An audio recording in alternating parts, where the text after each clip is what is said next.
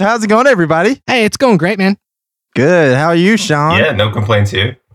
Uh, good to go, man. How are you guys doing? Great, man. This one's going to be fun. Great. Yeah. So today we're actually going to uh, talk a little bit about the history of Halloween, and then we're going to go into some um, more kind of. Ian's got a pretty cool theory about ghosts. We're going to talk about, um, and then we're also going to talk about some paranormal stuff here in Tennessee um, that pertains to us locally. And I think this one's going to be pretty cool. It's going to be very interesting. Yeah, I like it. And my theory is uh I'm I'm working on the patent so nobody steal it. No, I'm just kidding. well, awkward silence. that was the that was the point. It's like you can't patent that. It's a What? theory. I mean, creative uh, property, maybe. Uh yeah, I don't think so. I, I, I, I don't Yeah, think you I can tried. I don't so think no you can Netflix pat- specials. Yeah, I don't think you could patent scientific theories. I mean, you could try. Uh, well, Can you? so anyway, back to back to what the theory actually is. no, we're not. We're not doing the theory yet. We're gonna we're gonna dive into some of the history of Halloween first. Yeah, I'm gonna I'm gonna start us off. Oh, I see. All right. So uh, Halloween, so is a celebration observed in as many as 31 countries. And oh, oh yeah, In many countries, in many countries. on the thirty first of October. Thank you. This Coke, man. What have you done to it? Uh, nothing. maybe I should have. Yeah, you should have. The eve of the Western Christians feast of the All, All Hallows Day, it begins the observance of All Hallow Hallowed Tide, the time in the literature. Blah, blah. Yeah, fuck this, guys. I don't even know how to pronounce half these words. right. Basically, basically, it is the celebration of the Day of the Dead. It was a celebration of a festival that they would have us at between the 31st and the uh, of October and the 1st of November. And it was also considered the day that the dead could return to the earth. And so there was a big feast to help kind of transition. Yeah, it was um, uh, originated. A lot of the traditions originated from ancient Celtic harvest festivals, which is kind of cool. Um, Yeah, that's pretty sweet. and they also they also think that they had pagan roots, so that's why a lot of pagans claim that you know Halloween was like their holiday, but it was hijacked by Christians. You know, Most Just holidays have been. Most of the holidays. yeah, exactly. yeah, but it says uh, it says that Halloween began solely as a Christian holiday, separate from ancient festivals like Samhain. Halloween activities include trick or treating or related guising and souling, attending Halloween costume parties, carving pumpkins into jack o' lanterns, with I, which I did this year. Um, my- nice. Yeah, I did a bat on a tree branch. It, it sucks, but it uh, gets the point across. Yeah. and and my and my damn my damn pumpkin's already rotten on the front porch. It didn't even make it to Halloween, poor bastard. So you know, well, uh, I did try. Um, personally, this is my favorite time of the year. I just, yeah, I absolutely love Halloween. uh, really, I didn't know you guys digged Halloween so much. Oh, dude, ever since I was a kid, I've when I was younger, like after I stopped trick or treating and stuff, I would dress up um in the you know, I, I made this really creepy kind of costume. It was like an old ratted up t shirt and I put fake blood on it. It had this creepy like pumpkin face and this wig. It looked awesome. It was so cheap, but it looked so good. so you and- like the dressing up part of it? Oh, dude, it's so great. All right. So at yeah, what exactly. That's the best part. at what age did you guys stop dressing up for Halloween? Uh 14 Oh no, probably. I still do. Yeah, I mean, I dressed up Yeah, last I- year as Star Lord with my kids. Okay. from Guardians of the Galaxy. Uh, I don't know if I'm going to dress up this year. I don't know if I'm going to have time. Yeah, I think everybody's dead of the Rona, so Yeah. you know we're all celebrating Halloween in hell. the Day of the Dead is all year, apparently. Good Lord. Um, so uh, the word Halloween or Halloween dates to about 1745 and is a Christian origin. The word Halloween means Saints' Evening. It comes from a Scottish term for All Hallows Eve, the evening before All Hallows Day.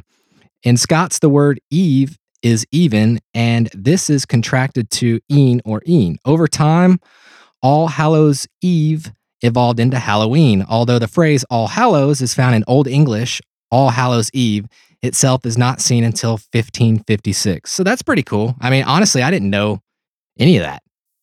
Yeah, that's pretty cool. Yeah, I mean, I just knew that you, you knocked on people's doors and you got candy. So that was cool. So, but I mean, for me, for me, the best part of it is getting to dress up as you know whatever you want. I I really like that aspect of it. I always try to find like a, a different Halloween party to go to or something every year. What uh what did you what's your best costume that you've ever done? Uh, I mean, right around the time The Walking Dead got really popular, um, I did a I did a pretty awesome zombie costume. Like I went out and spent money on a mask and everything, and then did up the clothes. You know, um, I definitely looked like I could have been an extra on the show. I feel like. Nice. Y- y- If you have a picture of that, I'd like to see it because I don't believe you. No, I'm just kidding. oh damn. no, wow. that's cool. Okay. Well, Uh, yeah, I think I have one somewhere. I'll have to ask. Uh, I'll have to get in touch with my mom and ask her. Actually. what about you, Ian? All right, guys. So I'm gonna have to profess something here. You've never dressed up? No, I've dressed up. Oh, okay. uh, I haven't done it in a long, long time. I'm talking maybe 14 or 15 years old. I was that kid that was an angsty teenager and Mhm. and everything that everybody else did was stupid. And so I stopped doing it because it was stupid. This is air quotes for those who can't see me.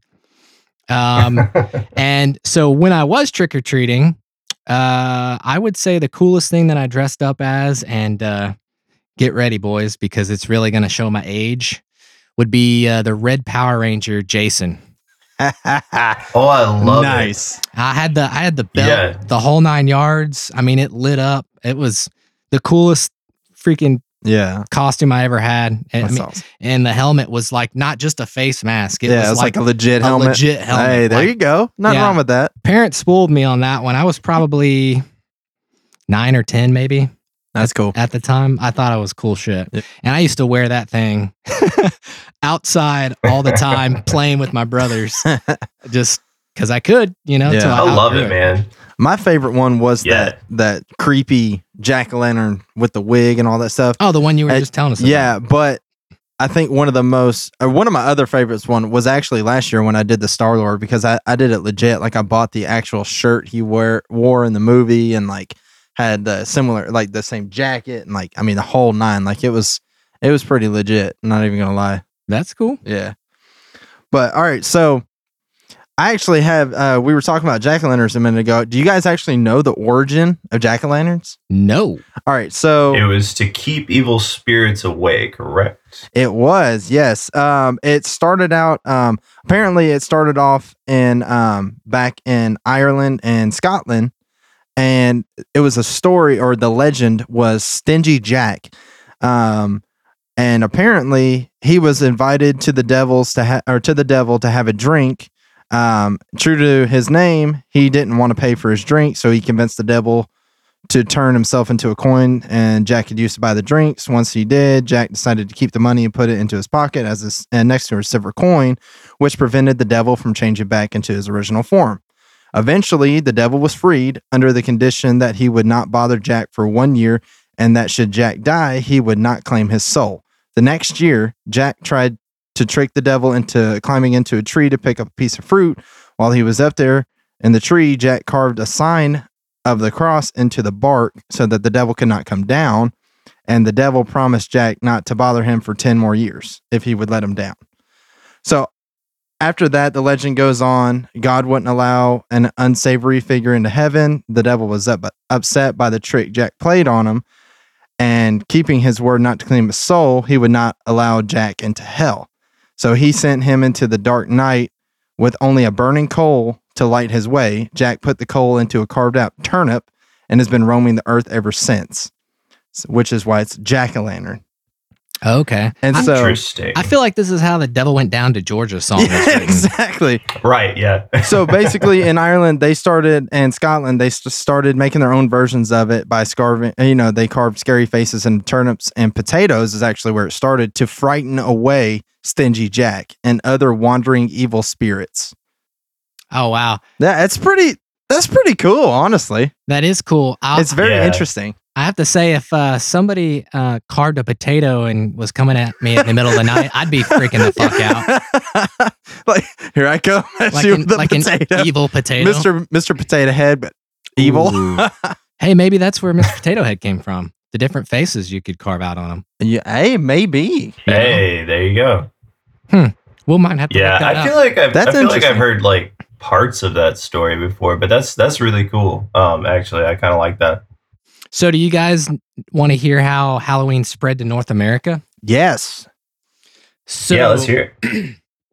Lesley Bannatyne and Cindy Ott write that an Anglican colonist in southern United States and Catholic colonists in Maryland recognized All Hallows Eve in their church calendars, although the Puritans of New England maintained strong opposition to the holiday, along with other traditional celebrations of the established church, including Christmas.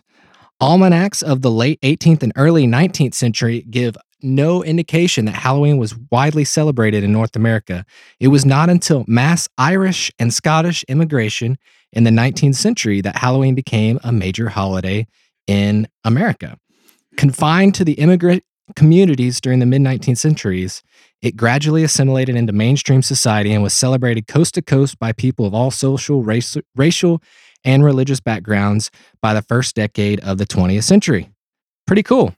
Yeah, dude, that's pretty sweet. Yeah, that is pretty cool. I just wish Halloween was as as awesome today as it was like back in the late '90s. Yeah, Because you remember how awesome it was. can we back talk then? about that for a minute? Yeah, because it, it used to be Yeah. everybody was there. There was thousands of people out. It seemed like it was so awesome, and everybody enjoyed it. Yeah, I mean, uh, up until me being an angsty teen, I enjoyed it too, and then I was one of the, the party poopers. But let's be honest. I mean, Halloween today is nothing compared to what it was when we were growing up. No. I mean, I agree. You know, there used to be every kid in the neighborhood was out running around, whether they were by themselves or mom and dad was Yep. walking with them. Um, now the parents don't even get out of the damn car. They just roll creepily down the street. I mean, it's lazy as shit. And I'm just going to say it. It's lazy as shit. Like, get out and walk with your damn kids. I mean, good grief. yeah. So my neighborhood, luckily, is really good about Halloween. Like last year was awesome. We have like 120 houses in our subdivision. I'd say 85 of them were handing out candy. That's pretty good. Yeah. And uh, so That this year, good. you're don't call me lazy, but uh, because we, have a we have a big group of people that usually come over, and I've got a 16 foot trailer, utility trailer. So we're gonna actually line it with uh, hay bales and string some lights across it, and my brother's gonna drive while we and the kids jump out, run to the houses. See, that's so it's gonna be like a hayride. Yeah, but it's gonna be pretty. It's gonna be yeah, fun. That's cool. That's different. though. You're not Yeah. in the car saying, "All right, little Right. Timmy, go to that door. Yeah. I'll meet you at the end of the Right. road, you little son of a bitch." like, come on, man. well, you know, this is the, like last year, my daughter, like, she wasn't old enough to really participate. This year, she's going to be all about it. And I, yeah, Yeah. it's going to be awesome. So Yeah, I just remember Oh, being a kid, man, and and everybody out running around. Like the it neighborhood was I such was a good in, time. It was the neighborhood that I was in. They this guy built a um uh haunted maze in his front yard out of pallets and had black tarps Yeah. over them. Like, dude, People used to do that all the time. there were 50 people 50 to 100 Right. people in that guy's front yard at any given minute from the night that from the time the sun went down till two o'clock in the morning i mean they had music playing people dressed up um you know it was That's great. it was really cool man it was really you don't see any of that anymore Yeah. Yeah, well, actually, um, I mean, I will say that I, I've seen a lot of people down here actually um, that decorate for the holiday, and then I was I was reading an article online um, where this couple down in Texas um, did a scene in their front yard, and it looks like uh, it looks like there's a dude that's like laying on the on the pavement that got his head smashed in with an air conditioner that like fell off the roof or something. damn and uh Nice. I mean, it's so it's so good that uh they've actually had the cops like out there to their house multiple times. That's awesome. Dude, somebody thought they were they their ac unit crushed their neighbor so in my neighborhood, right? Yeah. there's a guy in the back. Um, which all right, so last year it was awesome. A guy in the back, his his dri- or his um garage, they turned it into a haunted carnival. So you had games and like all kinds oh, of stuff, and so it was like cool. dark with strobe lights. I mean, it was super cool. It was him and a couple other people that lives on his cul-de-sac that did it. Across the street, they were giving out street tacos to people who wanted them. And then we had a margarita truck in the neighborhood. What? Yes, dude. It was oh, that's awesome, dude. I'm coming to your neighborhood for Halloween. Yeah. Unfortunately, the margarita truck was canceled this year because of COVID, but uh What the Oh, hell does well, that have to do with anything? I don't know. I don't know the last time I walked up to a margarita truck and licked the patron next to me. Do you- Am I doing something wrong? Uh, yes, you're not licking the salt off Yeah. the people next to you before drinking the margarita. Right, yeah. no, so but luckily he's doing the gar- he's doing the garage again. This year it's supposed to be more scary, um, which is going to be awesome. Uh, but l- uh, like I said, this na- I love the neighborhood being like that because it's a little bit like Yeah, how it was awesome. when we were kids. Have you guys gone to any haunted attractions this October this year? No, I hadn't been in years. Not yet, but I love I love haunted houses. That's I I absolutely adore them. I try to go to like at least two or three every year. Have you been to any this year? Not yet. Um, What? It's been it's been a little hectic down here. Um, you know, with all the hurricanes and It's fucking hurt. That's uh, an between work and excuse. school and like. Well, I mean, like I've had a lot going on. You know, cut me a Mother. Nature. It's fine. no, no, I, I totally get it. I've only been to one this year. I went to Deadland Ha- Haunted Woods out in Lebanon, and uh, it was Oh, it was nice. all right. I I literally stood in line for two hours because everybody was too fucking cheap to to buy the ten dollar skip the line pass. You know, so you stand in line for two hours. You're kind of starting to freeze your ass because it got down to 42 degrees that night. It was like the coolest night oh wow. that we've the had month. so far. Yeah. uh, and nobody's wearing Yeah. a jacket because it's been 60 every night before that night, right? So we're cold, we're standing in line.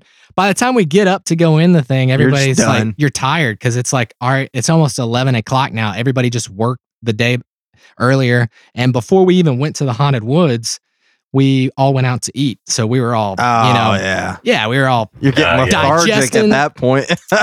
So anyway, we we get in and get a little uh, hangry. yeah and it was okay it was it was all right but i think the older i get the i don't know i i feel like once you've seen those you you kind of start seeing them all and i guess it that kind of rings true if you go to the same ones every couple years because a lot of times they, don't, really change Yeah. much change- Yeah, they don't really change it much. so you got to go different Yeah, did it- places Did you guys ever go to um like the haunted hospital or whatever that they had out there?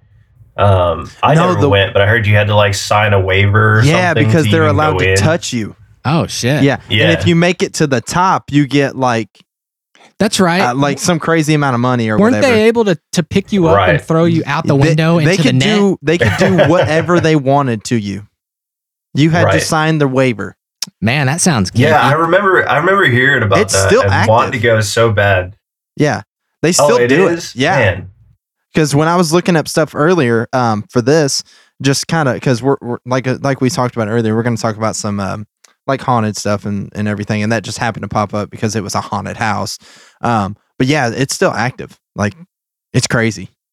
Oh, that's so cool. Yeah, I'd love to go to that. That's that's like the kind of thing that I enjoy. That's that's a little bit for me. I don't I don't know about some random people grabbing on me. yeah, I and don't. I don't want a surprise finger in the butt when I'm trying to, at the at the haunted ho- All right, hospital, well, right? Yeah, I mean, maybe that's- exam. Yeah, some killer clown. Jesus Christ! That would be Okay. your worst nightmare. Oh, I know a prostate exam with a killer clown. Yeah, Pennywise Yeah, just sounds digging all up in there. Oh man, Yeah, I'm actually kind Oh. of terrified. Surprise, of clowns, So motherfucker. seems. look at your finger. oh, that's nasty. Oh, All right. so, anyways, um, I just I do want to talk about some of this other stuff though that um that Tennessee is kind of known for, and some that Tennessee or that is really known kind of more to locals. Um, but the biggest one, I think, the first one we should talk about is the Bell Witch okay. because Yeah, definitely. that is a fascinating story. Um, so if anybody doesn't know, in Adams, Tennessee, John Bell and his family and 10 other families moved from North Carolina to Tennessee in the early 1800s. Um, I'm trying to pull it up real quick. Um, and what was so they all came in and the, there was like a, a dispute between the Bell family and uh, another family, and it was over land because the the family got hard up on times. They had to sell off land, and they felt like the wife felt like he ripped off the family, um, and so the whole thing kind of spiraled out of control from there. And the that's when the whole Bell Witch um, story started. They started saying that they started getting haunted, and I believe it's 1816. Um, and it was, uh, dude, it's such a crazy story. If you dig into it, uh, they started talking about at night, like one of their the daughters started getting like she woke up to her hair being tied to the bed and had welts all over her face from being slapped. And it got to the point where it became so famous that even Andrew Jackson brought a squad of people to investigate. And after one night, he left talking about how he would rather face the whole of the British army than to stay another night at the Bell House.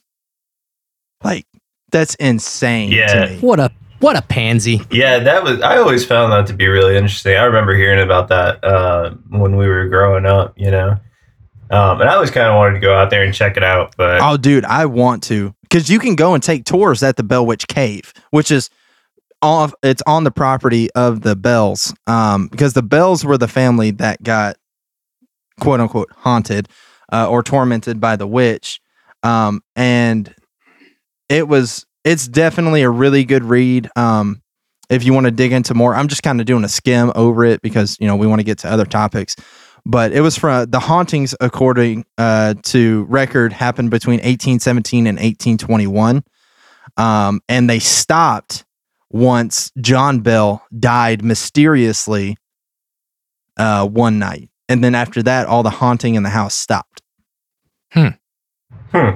So maybe they accomplished their mission and they were like, "We're done." I was gonna say, yeah, I was gonna Well, say it sounds like they got what they so wanted. supposedly the the whole goal of the witch which was um her name was kate um let me see if i can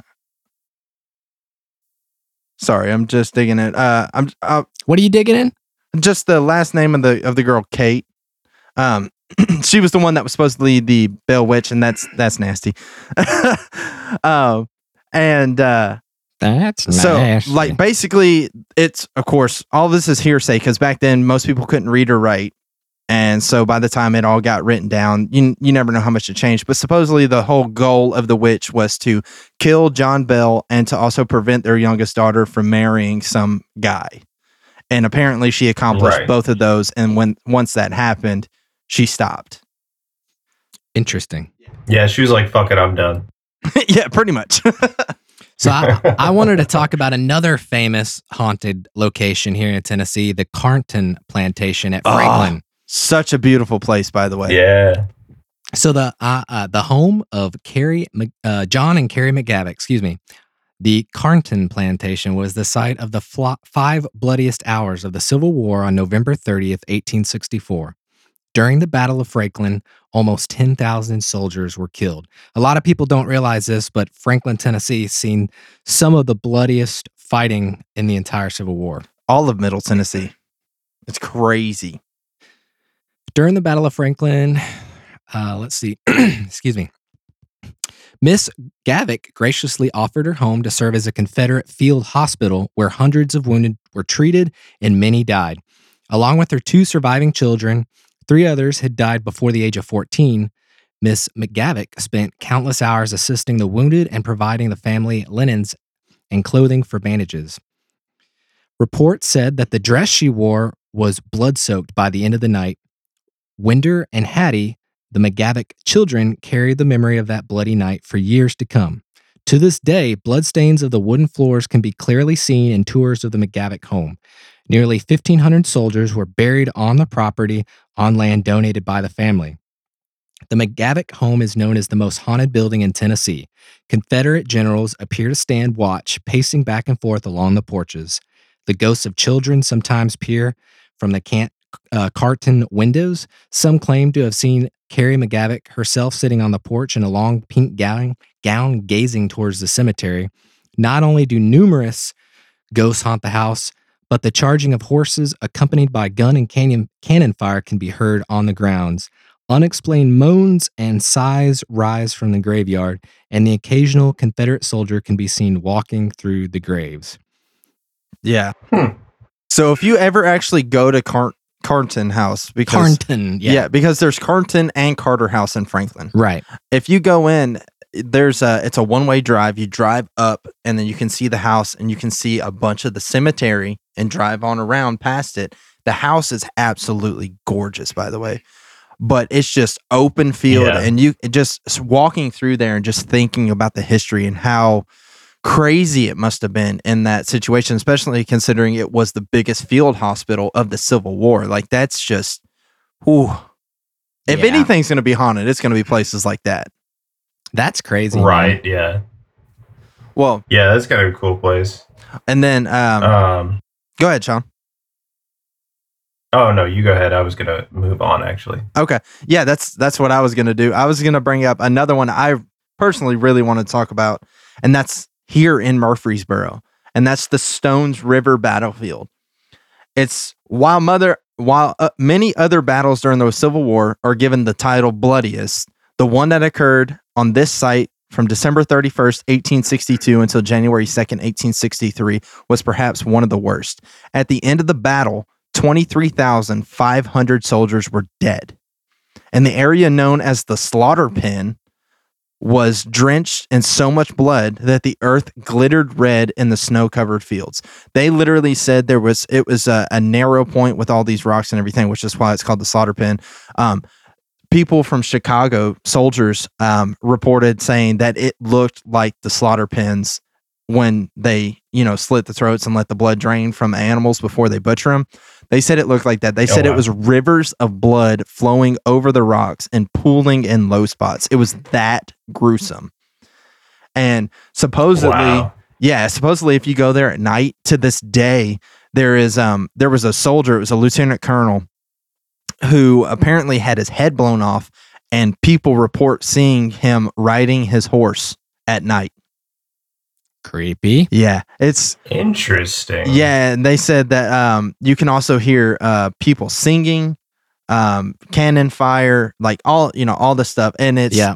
I would me personally, I would love to go out one night and walk around and try to ex- like cuz I'm weird like that. Like Let's do it. I, let's go. I got the GoPro Hero 9, so let's Let's- record it. Oh, dude. you guys gonna Yes. go ghost hunting? yeah. Yeah, I dude. love it. Sean, come up, join us.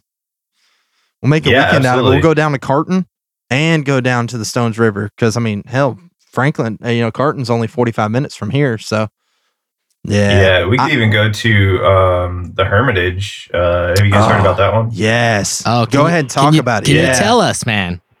Yeah, yeah, absolutely. So the Hermitage, um, which is an area outside of Nashville, also um, was also known as the home of Andrew Jackson, um, seventh president of the U.S.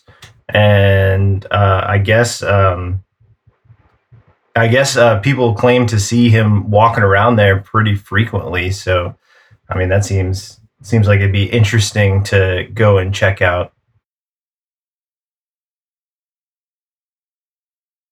Yep, that's all I got. Oh, sorry. I thought your phone cut out. no, nope, that's that, uh, that's it. That's all I got. that one's that one's really cool. That one's also listed in the top 10 most pla- haunted places in Tennessee. All right. Yeah. So I've got another one I want to talk about. I got one more after this unless it's the same one. What What are you doing? Sam Davis. Okay, you can talk about Sam Davis. Okay, That, I actually live on Sam Davis. I know. That's why I thought you were going to pull it up. No, no. Um, I actually want to talk about the famous Mother Church, the There- Ryman Auditorium. There you go. Oh man, you stole mine. There's plenty more to choose from. Pick another one, bastard. I mean, I guess. Now you want to do it? You want to do it, Sean? No, no, no. You go ahead. You go ahead. All right, man. So the Ryman Auditorium, home of the original Grand Ole Opry, Opry, has more than its share of ghost stories. Riverboat captain Thomas Ryman built the Ryman Auditorium as the Union Gospel Tabernacle in 1892. After Ryman died, the building received the name Ryman Auditorium and it became a center for performing arts. However, Captain Ryman's ghost made his disapproval of certain acts known by stomping up and down the aisles and creating so much noise that performances were interrupted and audience members left. Infamously, the ghost disrupted the Metro- Metropolitan Opera production of Carmen in the early 1900s and the production of Tobacco Road in the 1930s. The Ryman Auditorium served as the site of several reunions of Confederate soldiers. One of those soldiers is rumored to have remained at the building long after his death. The gray man frequently sits quietly in the balcony watching rehearsals and disappears whenever someone attempts to get a closer look. A more recent ghost is that of Hank Williams Sr. Apparently, he loved performing at the Opry so much that he has come back after death to entertain staff as they lock up for the night. After ghostly performances at the at the Ryman, Hank has been known to head across the alley to Tootsie's Orchid Lounge for a few more either real sets. That's pretty cool. Um, a more, yeah. uh, sorry, a more recently rumored ghostly encounter was by Lisa Mary Presley. After per- performing on stage at the Ryman, Lisa Mary headed to her dressing room. Murray, Murray, sorry. you're good. Oddly, the door would not budge no matter how hard she or her guards tried to open it. Finally, when the singer and her guards reached the height of frustration, they heard her long dead father's distinctive laugh and the door opened. Elvis Presley had returned to hear his daughter perform and to let her know he supported her with his warm, embracing laugh. That sounds creepy AF. Yeah, it does. Yeah, that that's a whole lot of nope. Oh, yeah. Oh no. Oh, hey, yeah, baby. Mary. well, okay then. All right. All right. So my last That's not one- my dad. Yeah, right.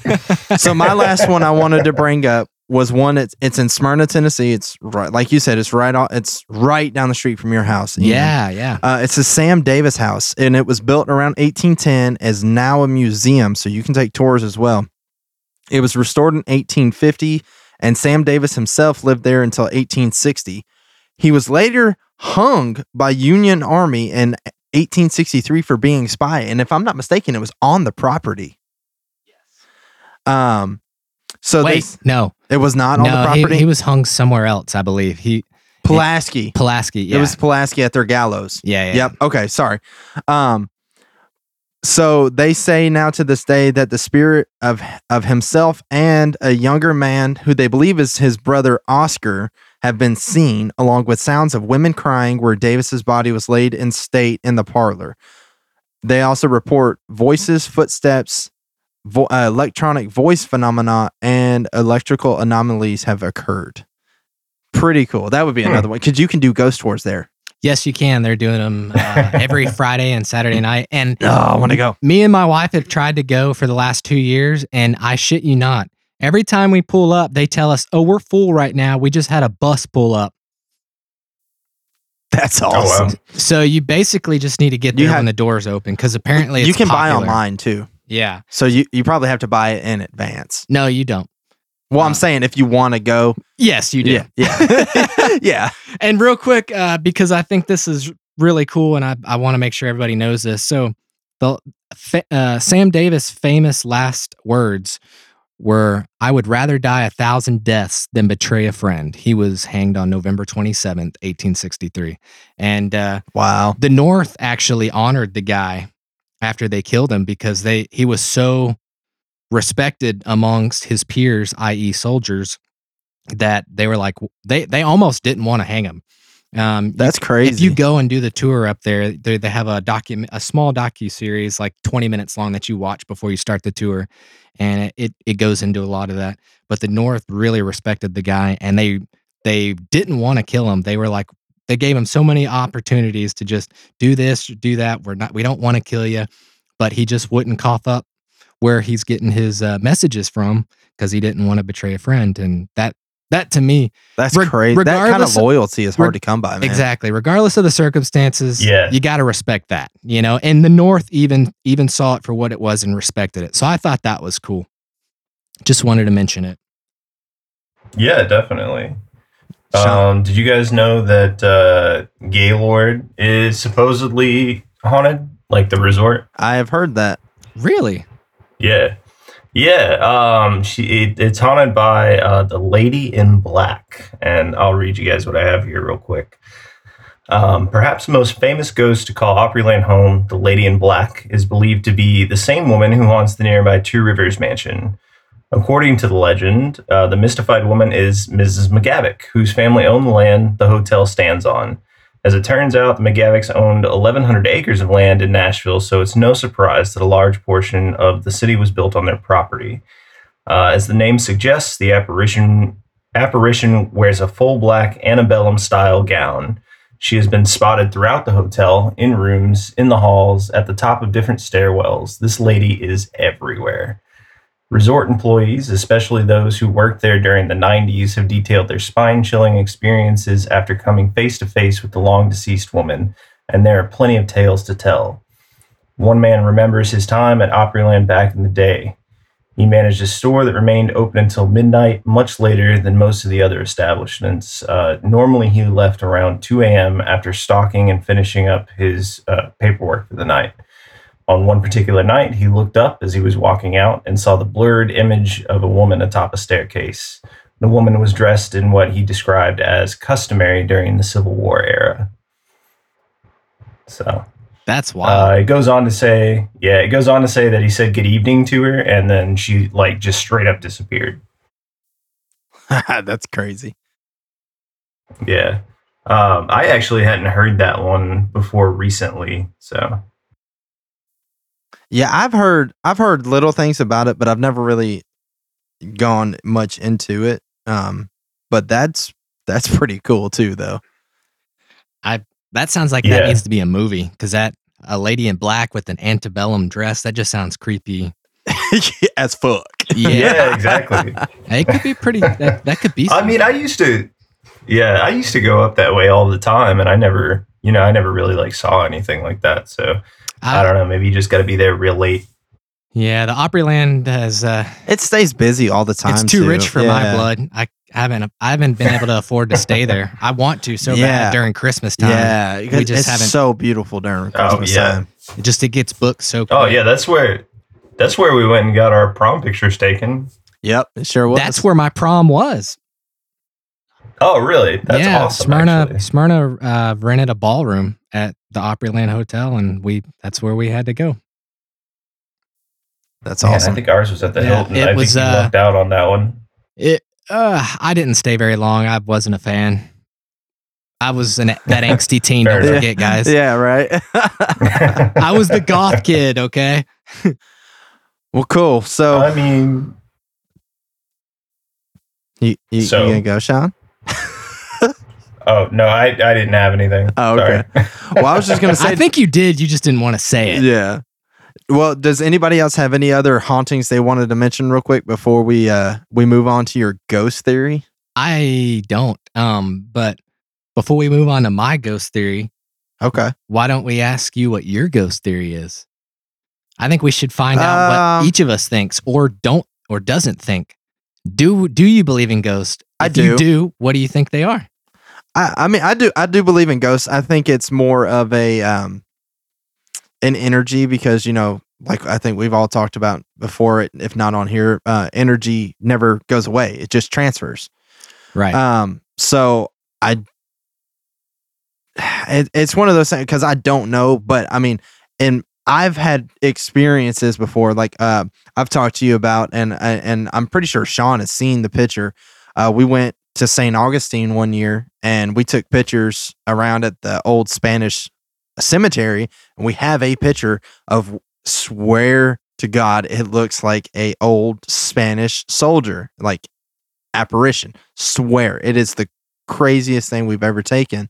Um, and other just kind of weird experiences like that. So personally, I do I do believe in ghosts. Um, I do think that it's uh, more of a an energy versus like I, I, I- yeah. But I don't know if it's like the Is it- typical ghost. Like is you know it a dead I mean? person? You think it's a dead person? I do. I do. I think I think that a lot of it is that energy. It's usually something tragic, and that energy for some reason just gets stuck. Okay. If that makes sense. It's an interesting theory. Yeah. I mean, it makes as much sense as my shit. Yeah. so. I mean, yeah, a theory. nobody a really theory. knows. So Yeah. Uh, Yeah. Sean, Uh, what, what do you think, man? Do you believe yeah, or no? for me, for me personally, I'm I'm definitely uh, the skeptic. I don't I don't really believe in that kind of stuff. Um, I mean, I'm not gonna say that I've never had an experience that like didn't creep me the hell out, but uh, I don't think it was like ghosts or supernatural or anything like that. I don't I don't really think that kind of stuff um, happens like that personally. No, I think everything can be explained. I agree with that. Um, but I also think there's just a lot that we don't understand. And I mean, that's obviously true because we're making discoveries every day. From my perspective, um, clearly there's some weird stuff that happens that currently we don't know how to explain. Now, I don't necessarily believe that that's some dead guy walking up and down a street or, you know, opening, closing doors in somebody's house. But what I do think is it's possible that we actually do live in a multiverse.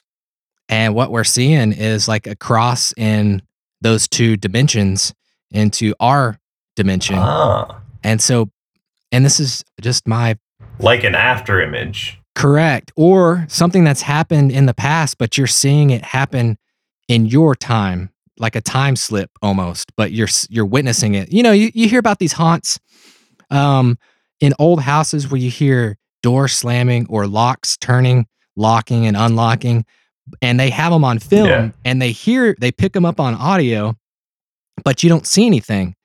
And it almost makes me think that it, we're, maybe we're just picking up this weird energy, like Thomas said, um, but it's energy that's coming into our dimension that's around us that we can't see. But for for whatever reason, there's some kind of a gravitational wave or something weird happening, so that in that moment we're able to either see something or hear something or maybe even feel something that we don't know is right next to us, but that is maybe in a different point in time, maybe in a different dimension completely, or maybe even in a, a multiverse, another copy of Earth somewhere that's happening all around us that we just don't even know how to get there, you know? It's all happening in the upside down, Yeah. like Stranger Things. I mean, I would be I'd be more inclined to believe something like that over any anything else that I've heard. So That's just I mean, It's, that makes- it is that a makes a very lot of sense interesting. to me, Yeah, it's very interesting theory, which That's- is why I wanted to talk about it. that to me i i didn't come up with that myself um i believe i was pushed a little bit in that um i was watching a documentary some some many Mhm. years ago and there was a guy a physicist who was trying to debunk these different haunts and stuff and so it was basically a documentary that was trying to scientifically debunk everything that uh, big major um, videos and, and audio recordings and the theory that he had at the, at the very end, and he closed with that he thought it was something interdimensional or, you know, another dimension that is around us that we just don't know how to measure yet.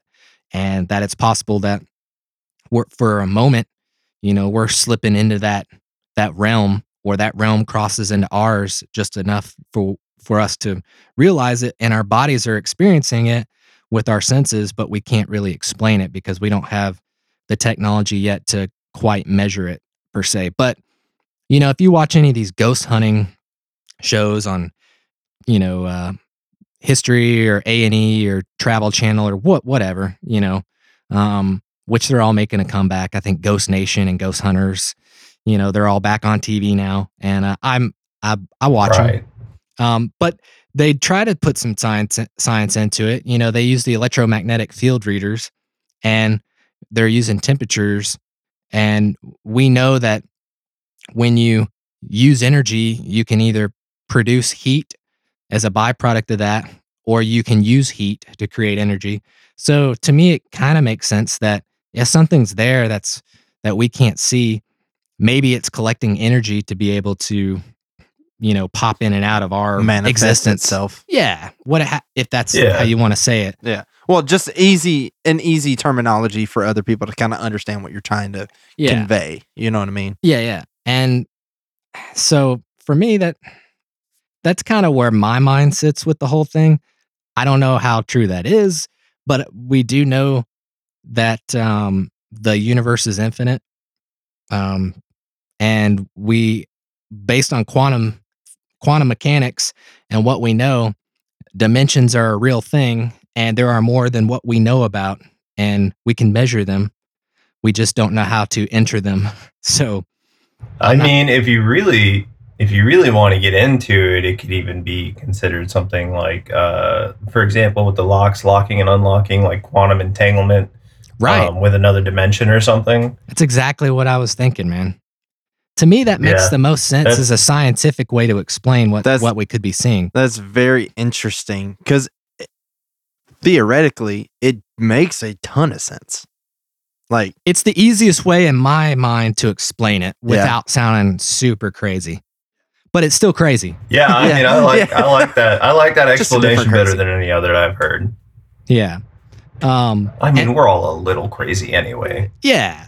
But, you know, if you think the electromagnetic fields, so there has been studies, and one of those is sound waves. So very low sound frequencies can cause the brain to actually malfunction and glitch and you can actually hallucinate based on super low sound frequencies that your ears can't, your ears can't perceive but your body does you don't even know it's affecting you but it is so a lot of these like Right. basements and things and these properties where people only in the basements have weird experiences you go down there with a db meter and a frequency um, spectrum uh, measure and find out hey there's a mining company down the street and they're you know 3000 feet under the ground and they got this machine running 24 7 boring the ground affecting frequencies in the earth that you don't even hear audibly but that does affect your body as a byproduct of sound because we know sound waves can do a lot sound waves can can break windows Yeah, because you that's energy you can be like uh, they they've come up with a way to like hypnotize people with um, low frequency sound waves too, haven't they? they've done some crazy stuff with low sound frequencies. Um, and then the Yeah. the inverse, you can do crazy stuff with high sound frequencies. Like uh, you you remember hearing about the uh, the U.S. consulate in Cuba, was it, where they believed that they were getting hit with this sonic weapon from Russia, and it caused the, Hmm. the guys to go blind. wow, really? Oh wow, Yes. Yeah. I hadn't heard that, but that's that's pretty uh, interesting. it's a frequency you can't hear, but it hurts your brain. Wow. Yeah, so they can they can basically point it in your direction. It can penetrate windows, penetrate walls. You don't hear it. See, that's some sci-fi shit right there. That's scary, is what yeah, that is. no doubt. Um, but I think that's I think that's the closest thing that we got to, um, in my mind, to explaining it. Um, if it's not just you know Uncle Frank walking down the stairs, you know, Right. Right. Hey, Uncle Frank. you know, just randomly.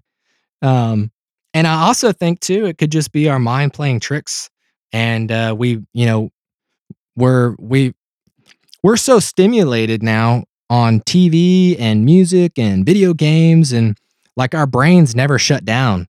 Like you know, you think people hundreds of years ago, their brains they could shut down at night, you know, whereas yeah. we have lights on and TVs and sounds and cars and all this weird stuff that are that's affecting our bodies in ways we probably don't even know yet. You know, granted, I know back in the day, everybody thought every other woman was a witch. She's a witch, bad hair. You know, and you know, and hell, maybe there was some truth to that. Bring out your dead. But uh, but I mean, here we are. So you never know. Real quick, I meant to Right. mention this earlier with the Bell Witch. Did you know that uh, John Bell's death is the first attributed to some sort of supernatural entity in the United States? No. Yes. really? Yeah. I didn't. I only mentioned uh, it reminded me because you were talking about witches. but I remember seeing that earlier, and I was just like, "That's crazy." so, what do you guys think about near death experiences? Oh, that's a tough one. I think uh, There's a there's a lot of science that says it's a thing. Yeah, I I I think a lot of people I think maybe just got it's it's so emotionally stimulating that they kind of see what they want to see to comfort themselves. Well, it seems like there's a pattern though. I mean, that's yes, that's Every- true. Everybody sees a tunnel of light. yeah. I mean, there's a documentary on near death experiences. Well, that's just them coming out of the matrix is all it is. Now, this is crazy. I There's a- mean, there's I a would couple- be. there's a couple of doctors that are actually doing legitimate science and they are they're taking patients that are willing to if they die and they can bring them back if they have an experience they're going to put specific objects in the room to see if they can describe them like it's it's it's weird all right i did i thought it was a bunch of bullshit I feel like too. I watched a movie about this once. i've never seen a except movie it ended with. Except it ended with them like turning into demons or something. Oh, I know which one you're talking about. flatline yeah, but yeah, yeah, yeah. Yeah, I know. I uh, that's or a cool movie. Prometheus, I think is what it was called. That Mm. was another one. No, that's an alien movie. Was it? Yeah, it's a Uh, prequel to that was a It's a that was badass Ridley movie. Scott. Oh, Uh, Never mind. Scott Ridley. yeah, Yeah. Yeah, Ridley Scott. yeah, yeah. But anyway, you, no. you know what I was trying to say. Yeah. So basically, um, people die. Or they see this light at the end of a dark tunnel, like your your vision fades out. Um, they still have sound. They can still hear, but they describe being floating above their body and seeing the doctors working on them. And and and after they wake back up, are able to describe things that were in the room that they should not have known about because they were dead, clinically dead at that point. They can they can say, "Hey, someone brought in this tray," or because the doctor was bringing objects into the room without, but uh, you know, while the patient was dead, having people bring stuff in, and then they would ask them once they brought them back, "What did you see? You know, what did you hear?" So And it's they- like they were astro projecting.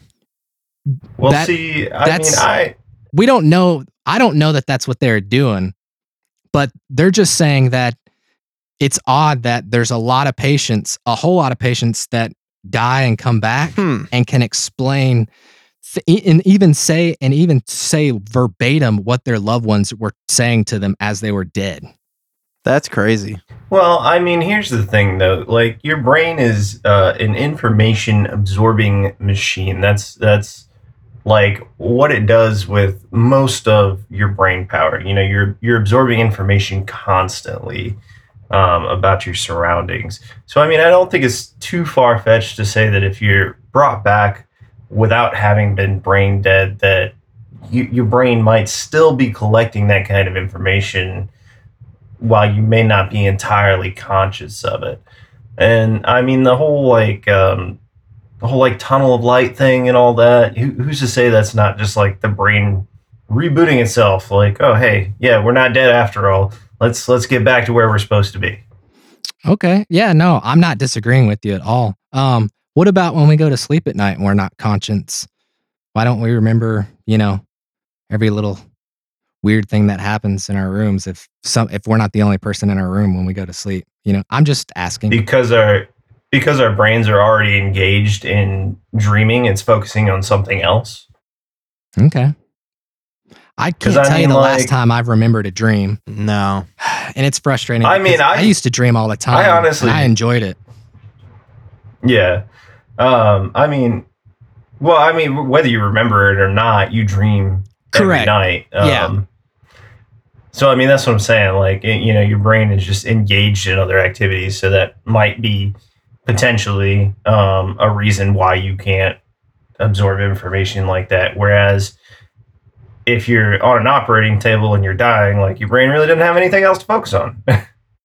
yeah Well, but if you slip out of consciousness, wouldn't your brain default to that? To like going into a dream Mhm. state? Not not necessarily, uh, because it requires that you hit uh, REM sleep, um, which is very deep sleep, in order to dream. Like that's where the dreaming part happens. Right. Which is why I never remember my dreams because if I wear my Fitbit to bed, I get like 30 minutes of REM and the rest of it's light sleep. right. Yeah.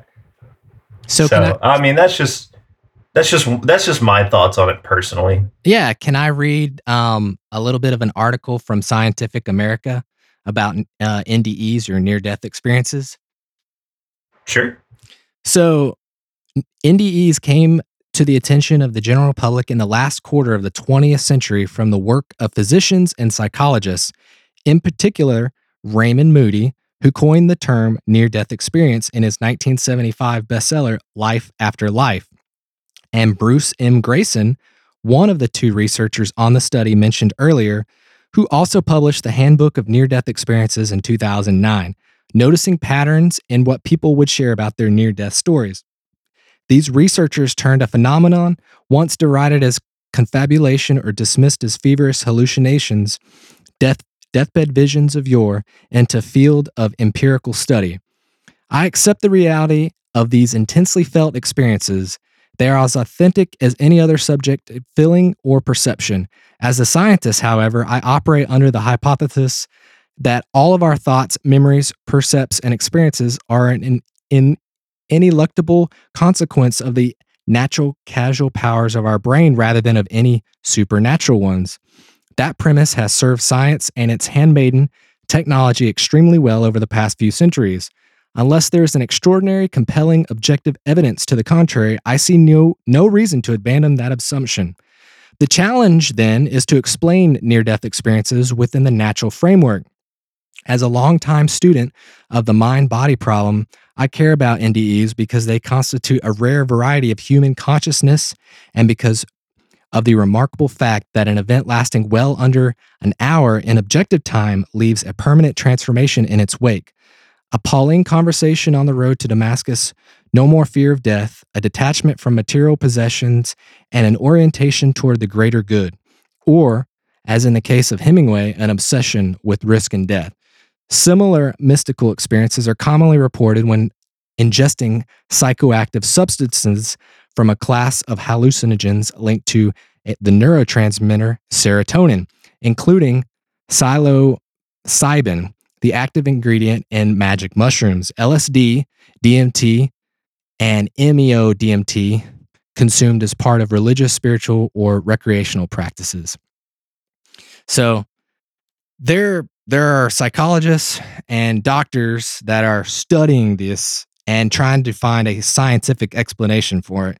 They're not saying that it's paranormal or it's an astral projection or an, an actual out of body experience, but they're trying to come up with the scientific explanation as to why there is a pattern in people who die who are clinically dead and can come back from it and have similar feelings and experiences. They just we're just trying to understand it, you know? And um, it's just a, it's really cool. Um, I'll see if I can't find that documentary and send you a link, you guys a link to it, because it's, it's really interesting. And it's not like it's trying to push this down your throat. It's looking at it from a scientific, objective standpoint, which is the way you should approach any of these questions, in my opinion. Yeah, no, that's pretty cool. Yeah, yeah, absolutely.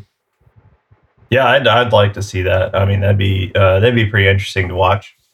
Yeah, I, I think so. And I mean, I've never personally had a near death experience. I've been knocked out before playing uh, sports. Uh, was playing football in a parking lot and uh, missed my tackle. We were playing two hand touch in the parking lot as a teenager, and um, dude slipped past me, and I kept running forward and ran right into the right rear quarter panel of a pickup truck bounced off of it and hit the back of my head on the pavement and I was out for almost 5 minutes. Oh wow. Oh wow. Yeah. Jeez. Yeah. Almost had to go to the hospital. Yeah, that, that doesn't sound fun. My uh, mom and dad wasn't home at the time. uh, this was after school. So I laid out on the sidewalk, and my my friend's mom got a big thing of ice and brought it to me and put. I had the hugest welt on my head. Ended up going to the doctor the next day, and they told me if I would have hit that any harder, that I would have probably fractured my skull. Oh Yeah. wow, It's really, man, you were really going for that tackle, weren't you? dude. I was. I just all I remember as I was hauling it, and the next thing I knew, it was clunk, and I was out, dude. yeah, that's yeah, I've never had any near death experiences either. It's probably a good thing. Yeah. yeah, I mean, um, I was told that I had one um, during one of my surgeries, but I don't remember anything about it.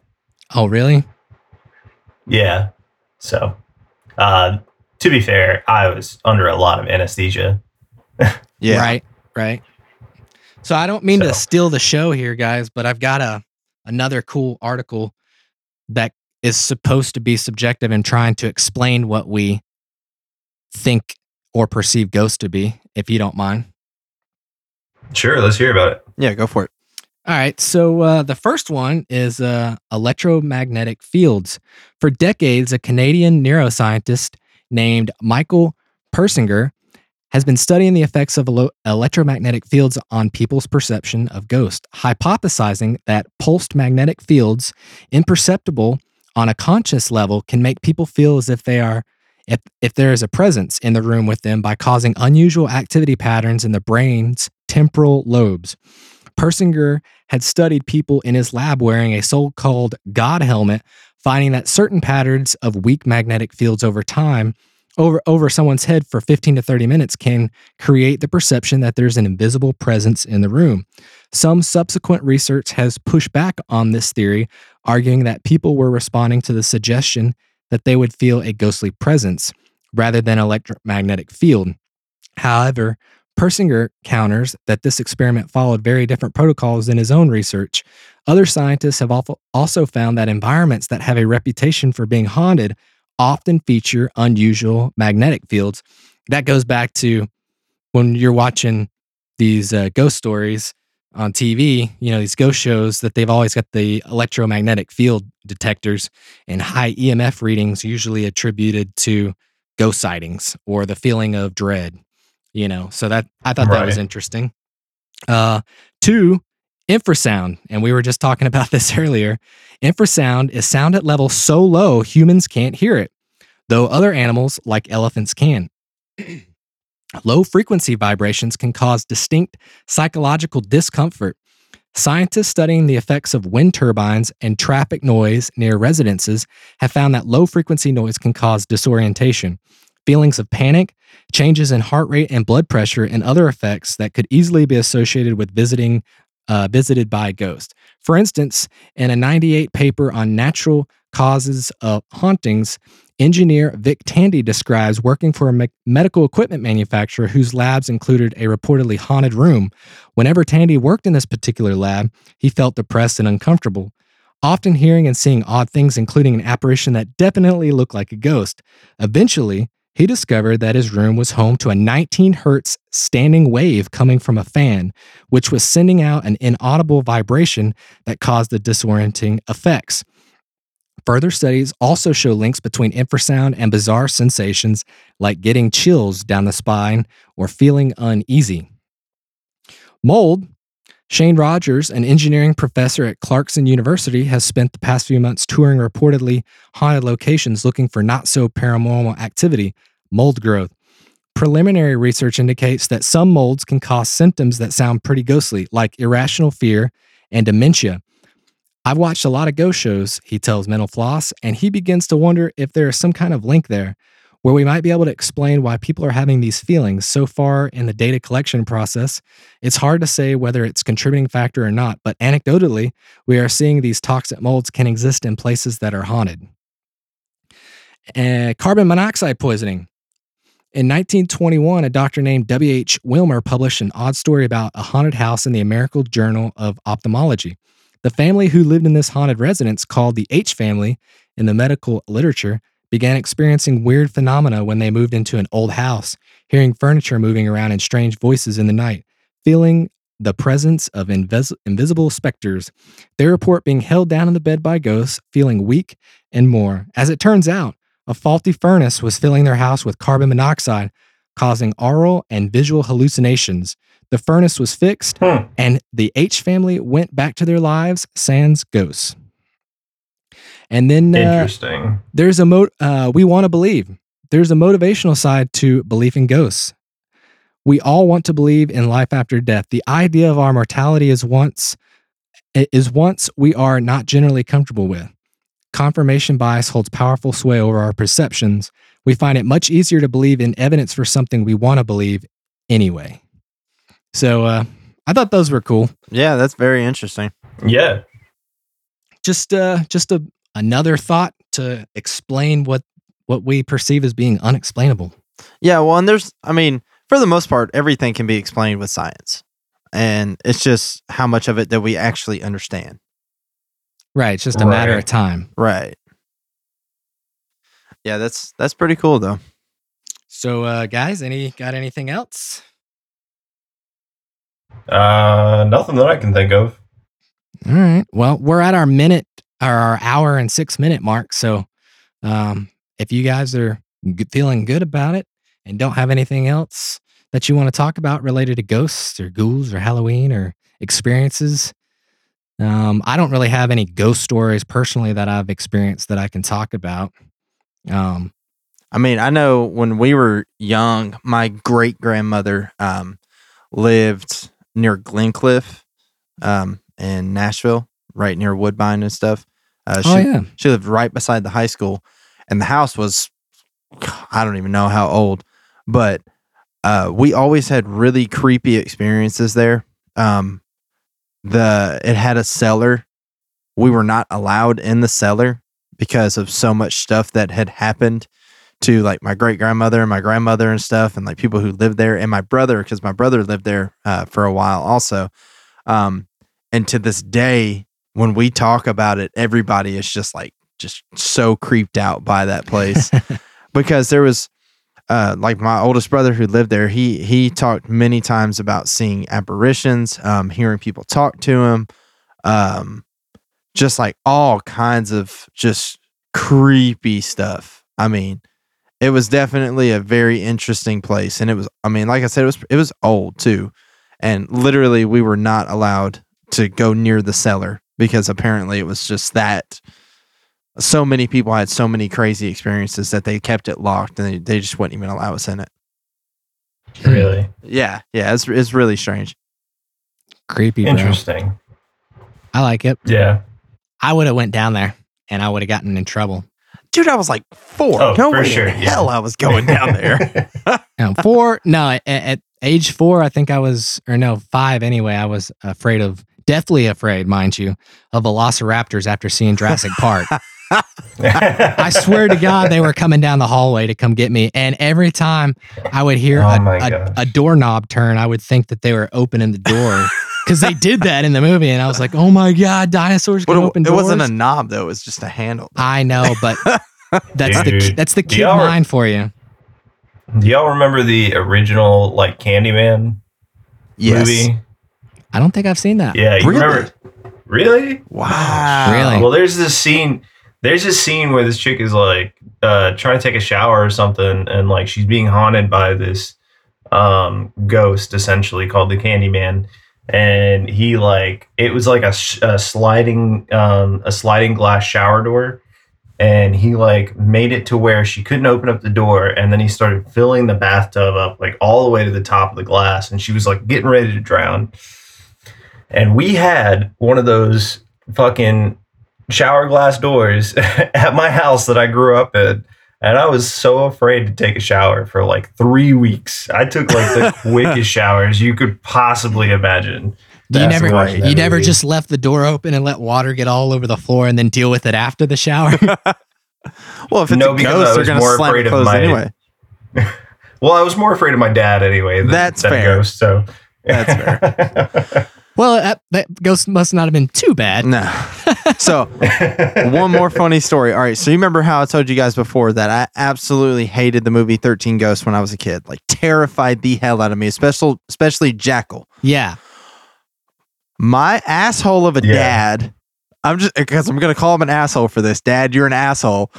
We used to watch movies out in our like old school like Chevy van. Pitch black outside at night, watching 13 Ghosts as like a nine year old. Absolutely terrifying. And then of course he like left to go do something and he comes back and he's like banging on the door. He's like, Dark's gonna get you. So I'm like, ah! like thinking I'm gonna die. And like, oh my god, like I don't understand. They would have us watch scary movies outside in the dark in the van. Like they just, I think he just wanted to torment us. Like, Sounds like he was having a lot of fun yeah, at your expense. Yeah, I wasn't. Dude, it I took me- it took me If I had kids, I'd do the same damn thing. Dude, it literally took me probably six years before, I Before- could even the the main actor uh was also on um Monk, the show Monk. I- Okay. yeah, I was so terrified by 13 Ghosts, I couldn't even see a preview for the show Monk because it would really take me back. and I was so freaked out by it. Creepy, dude. Dude, that's Dude, crazy I because I, hated loved it. Thirteen Ghosts. God, I hated that movie. Hated, hated, hated, hated that movie. I feel like I need to watch this Oh my god. because I haven't seen it. really? Wait, you haven't seen Thirteen Ghosts? Now, Oh my gosh, it's like it's like a cult classic, man. Like you have Yeah. to see it. Yeah. well, then I have to see it. Yeah. It's Uh, not Yeah. nearly as bad now because I'm older Yeah. and like I could watch it I again and mean- be fine. But back then, I no, I've never seen anything that scared me and just freaked me out as bad as that damn movie did. I'll tell you it the was horrible. I'll tell you the first the movie that freaked me out the most in the last like maybe decade was the original Paranormal Activity. Going to theaters to watch that. That movie, I could see that. I don't know why because it was it was security footage inside the house, but just the the audible yeah. the the audio was so good and and so believable. It just was really creepy, dude. I've never seen any of the Right. paranormal activity movies. oh, dude, we're gonna watch one then. And Thirteen Ghosts. Yeah, go go hang up the phone and, and watch right now. Well, it's not as bad anymore because last weekend I was doing a woodworking project at like 10 o'clock at night with my garage door open. And in my neighborhood, it's pretty dark because there's not a whole lot of streetlights. And I was watching It Chapter 2.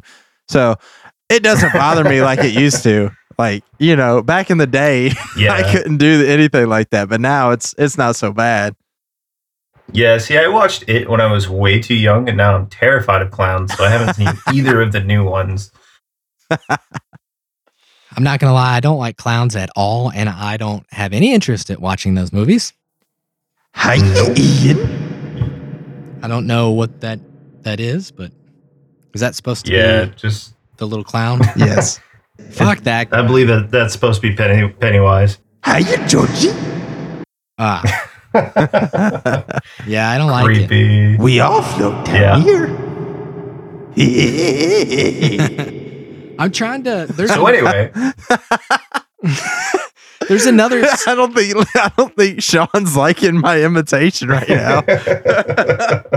not no, not particularly. We can Why we can move the subjects son? on along now. hey, Sound isn't like there a good Scooby news story we're supposed to be hitting? oh shit! What, what were you saying, Sean? I, I was just saying that they're like a good news story we're supposed to be doing right now or something. Oh yeah, we can move on to that. That's cool. Um, I really wanted to find this other movie that scared the crap out of me. I can't remember what it was called, and it's it's recent. Well, while you're looking up that, I guess I will go ahead and do the the good news story of the day. So, I've actually I was torn between two. So I'm gonna give you guys the option. Do you guys want to hear about the uh, news story about my buddy here in the neighborhood and the Titans, or do you want to hear about a solar electric um, story? I want to hear them both. Okay. Well, the first one we'll say it's uh, the headline is that solar is now the cheapest electricity in history and just met 100% of the demand in South Australia for the first time. Um, so, South Australia has met 100% of its electricity demands with solar energy for the first time over this weekend, most of it coming not from solar farms, but from PV panels mounted on rooftops. A combination of cloudless skies, low energy demand, and mild temperatures help create conditions for 76% of circulating power to be generated by rooftop solar, with utility scale solar farms making up the rest. They were uh, both sources combined make 1.37 gigawatts of available power, which have generated 986 metric tons of CO2, which would normally require 1 million pounds of coal or 100,000 gallons of gasoline. Damn. So I thought that one was pretty awesome. cool. That's yeah, awesome. no doubt. Um, and I guess, uh, yeah, we'll just go ahead and say the other one. So here in my neighborhood, we have an HOA. I'm on the board now, so we're trying to make it a little bit better. Um, this happened before. Yes, I know. This happened before I was on the board. So, um, buddy of mine here in in my neighborhood um had a Tennessee Tough uh sign for the Tennessee Titans in his yard. We have a bylaw with signs in the yard, blah blah blah. It's stupid. We're gonna try to get it overturned. Um, apparently he went to Twitter to complain about it because he got a violation, and the Titans came out and did this big shindig. They had the drummers come out, they had T-Rac come out, which is the mascot, and they mounted this flag that was like six to eight feet wide in his yard and gave him a check for $400 to pay for any fines that may occur from it. Oh, that's awesome. Yeah. I was like, dude, are you kidding me right now? Like, this is great. And what sucks is this is the same buddy that last year he tried to get me to go to um the uh the Tighten Up, I think is what it's called, um, the show with Eddie George. And then he I, I couldn't make it. And then Oh, I that's see right. I see pictures of him and Eddie George and everybody else. And I'm like, are you fucking kidding me? like I, I had to miss that. And he got to meet Eddie George, one of the best Titans to ever play. Like, God. Right. But yeah, I thought that was awesome how the uh, Titans did that. Just they That's came. that's pretty cool. Yeah, he said he was told it was going to be just a fan interview, and then they showed up and did all so that. they surprised him. yeah, I was like, that's sweet. That's dope. Yeah. I wonder how they heard of it though. Yeah. He he went to Twitter to to complain about it. And, uh, Ah, He they- didn't think anything was going to come of it. And Yeah. then and then they reached out for a quote unquote fan interview, and uh, then it it just turned into that. I was like, dude, that is that's awesome. That's cool. Real Yeah. quick, guys. yeah, that's that's pretty awesome. I just remembered the name of that movie. What's that? 2010 Insidious. Have you guys seen Insidious? I haven't, dude. I have Whoa, dude, Insidious. I did not watch that one. Whoa, I haven't seen a lot of like horror movies guys, lately. you need to see that movie. Except is it and it chapter two. legitimately creepy.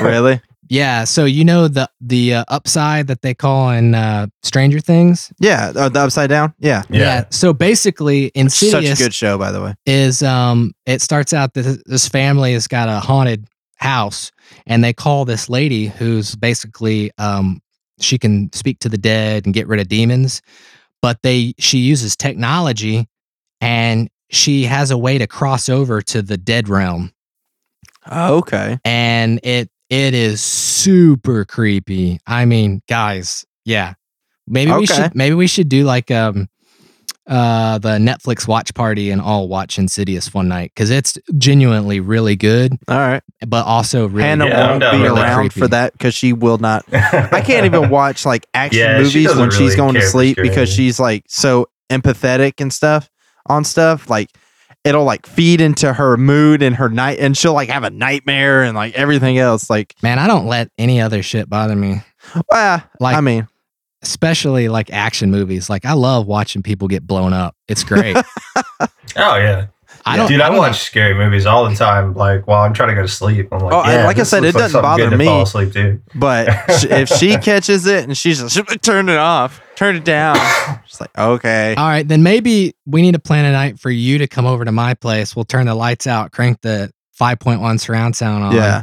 Watch Insidious. We'll press play at the same time with Sean here, and we'll have the phone Yeah. sitting in the room, and we can all talk about what's happening. And we we'll could just, just watch we it. could do a podcast during it, just like conversate during during the movie. The movie's sick. Yeah, there we go. Seriously. you guys, you guys would dig it. I promise you. Okay, cool. I mean, I'm down. Well, cool guys. Yeah, I'm down with it.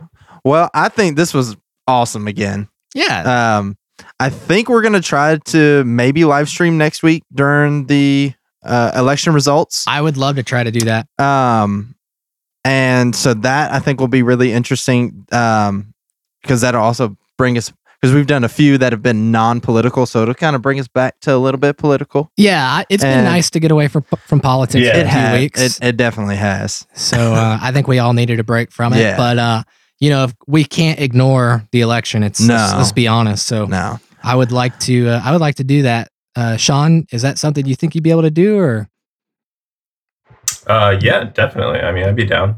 it's November Cool. third, Yeah, that's next Tuesday. Tuesday? Okay. Yep. Oh, well, Yeah. then, no, Well- maybe not. Yeah, we'll talk. we'll talk off air and see if maybe we can make something work. If not, not a big deal. Um, we're working also on the next topic. Uh, anybody has any suggestions, shoot it out to us. We would love to have some suggestions from people. Um, as always, go to unbiasedfreedom.com and uh, that'll bring you to our anchor website. Um, you can send us a message. We'd love to have you included. Uh, that giveaway is still going. First one to do it gets a t shirt. Uh, we're about to set up our contest on our Facebook page uh, for a. It was for 300 likes, but now we're almost at 400 likes, so it's going to be a combination um, for another T-shirt giveaway. Um, we're looking to get to 500 likes. Uh, that's our next goal. After we get to 500, we'll we'll do some sort of giveaway again. Um, so please like, share, subscribe, get our name out there. We also just started up an Instagram and we are on Twitter. Both of those are Unbiased Freedom. You can find us; it's easy to find. Uh, our tag on Instagram or on uh, Twitter is Unbiased Free. There's no M at the end. At the, instead, it's like a one or whatever. But you can, yeah. Well, somebody actually Not that there's anything wrong with that. no. Two weeks before I made our Twitter, somebody took the Unbiased Freedom tag. Oh, they Yeah. they oh do. no. Yeah. So. I think it's handle is the word you're Or- thinking of. Yes, the handle. Yes, you're correct. Um, but so we're on all platforms. Um, we are on uh, All almost, platforms. almost all platforms. The one that we aren't on, which we should be in the next couple of days, is iHeartRadio. oh, I got us. I got us on uh, to that, and I also got us on to Audible a couple weeks ago. So oh, nice. yeah, so Nice. adding so any other places where you get your podcast and you don't find us, let us know. We'll get it on there. Uh, it's pretty simple process. Um, and yeah, we've been enjoying it. Uh, we want to get more interactions from everybody, so please, like I said, like, share, subscribe, interact with us on Facebook. And personally, um, the whomever is our 669th like, I just want to shake your hand. It'll probably take us a little bit to get to 600, but I mean, we we are growing pretty quickly, which has been awesome. But we definitely, I want to continue seeing that increase. Um, and we really, really want to get that interaction, guys. Please send us in those messages. Yeah, And, uh, don't be a pansy. yeah, yeah, absolutely. You guys, you guys are the whole reason we do this. So we definitely want to hear from you. that, and we like hearing ourselves talk. Accurate. I didn't want to say anything. I'll let Sean do it. no, but right. yeah, guys, seriously, um, let's let's get it, man. And uh, until next time, this has been your your boy Thomas, and you know we'll see you guys on the next one. Take it easy, guys. As always, thanks and good night. Happy Halloween.